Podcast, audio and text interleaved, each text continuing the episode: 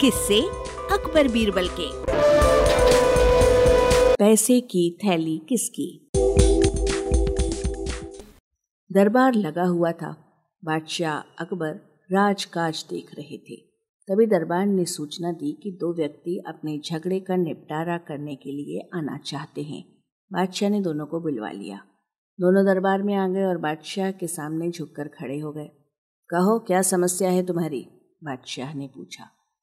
हुजूर, मेरा नाम काशी है, मैं तेली हूँ और तेल बेचने का धंधा करता हूँ और हुजूर ये कसाई है, इसने मेरी दुकान पर आकर तेल खरीदा और साथ में मेरी पैसों भरी थैली भी ले गया। जब मैंने इसे पकड़ा और अपनी थैली मांगी तो ये उसे अपनी बताने लगा, हुजूर, अब आप ही न्याय करें। ज़रूर न्याय होगा। अब तुम कहो, तुम्हें क्या कहना है? बादशाह ने कसाई से कहा, हुजूर, मेरा नाम रमज़ान है और मैं कसाई हूँ।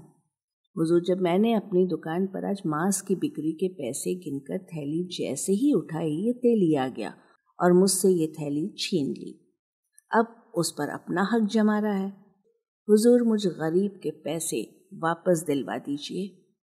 दोनों की बात सुनकर बादशाह सोच में पड़ गए।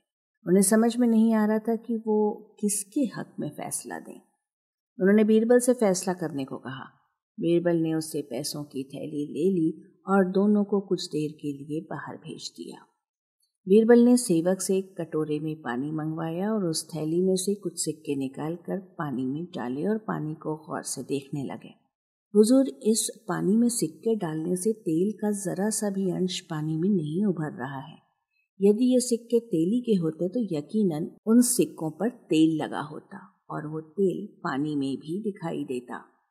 बादशाह ने भी पानी में सिक्के डाले, पानी को गौर से देखा, फिर बीरबल की बात से सहमत हो गए। बीरबल ने उन दोनों को दरबार में बुलाया और कहा, मुझे पता चल गया है कि यह थैली किसकी है। काशी, तुम झूठ बोल रहे हो यह थैली रमज़ान कसाई की है।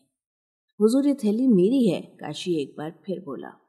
बीरबल ने सिक्के, डले, पानी वाला कटोरा उसे दिखाते हुए कहा, यदि ये थैली तुम्हारी है तो इन सिक्कों पर कुछ ना कुछ तेल अवश्य होना चाहिए। पर तुम भी देख लो, तेल तो अंश मात्र भी नज़र नहीं आ रहा। काशी चुप हो गया। बीरबल ने रमज़ान कसाई को उसकी थैली दे दी और काशी को कारागार में डलवा दिया। वाचक स्वर संज्ञा टंडन अरबरेजियो की प्रस्तुति।